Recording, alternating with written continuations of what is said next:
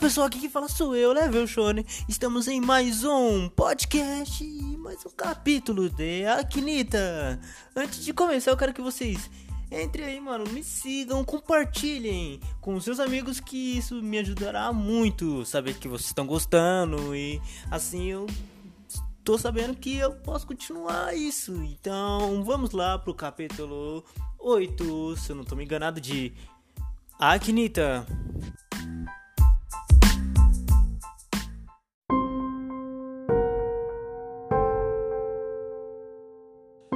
Depois daqueles caras serem derrotados, a gente vê eles, mas em outro local. A gente não vê, mas simplesmente eles estão em um local bem diferente. Não pode ser daquela cidade, improvável. Mas vemos que eles estão conversando com alguém um pouquinho maior.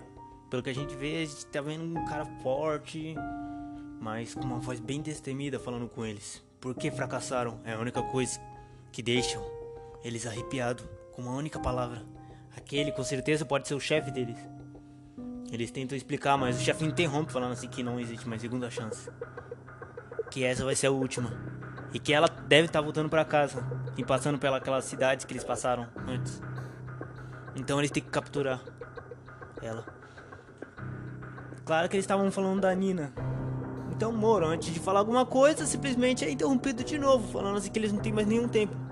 Eles saem de lá todos, andando, simplesmente o magrinho fala assim, fala assim se eles vão fazer alguma coisa, que eles têm que fazer alguma coisa, pegar aquela garota e também matar aquele moleque.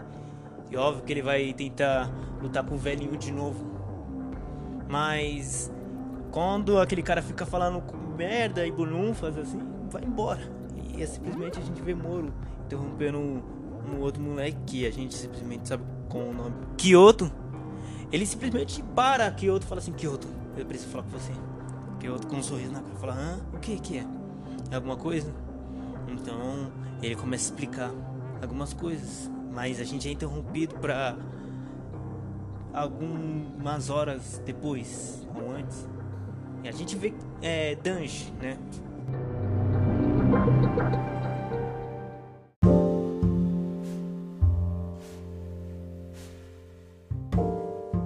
Então a gente é interrompido por Danjo, né? Falando com a garota enquanto eles estão andando na floresta.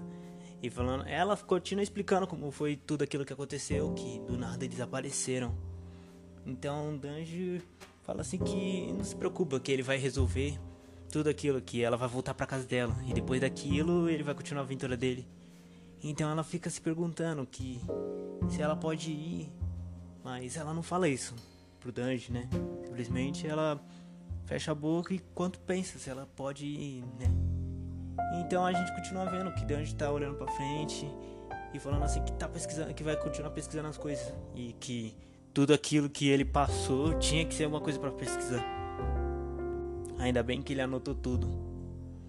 Continuamos vendo eles andando e se aventurando um pouquinho para aquele mundo. Enquanto a gente vê os passos eles finalmente chegam em uma pequena floresta meio grande, diferente das outras.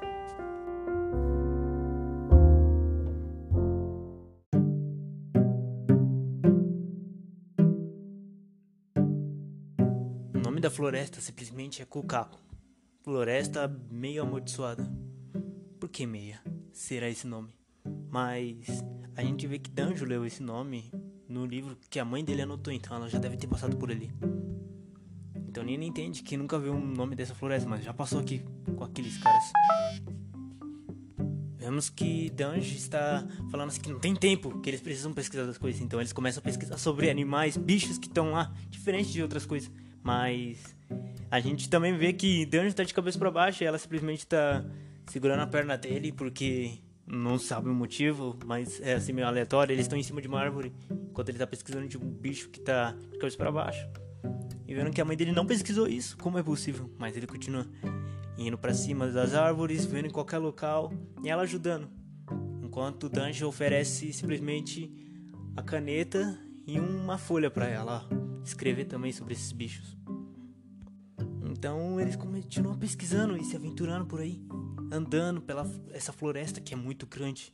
Então Danjo é interrompido por uma voz falando assim: Você continua fazendo essa bobeira?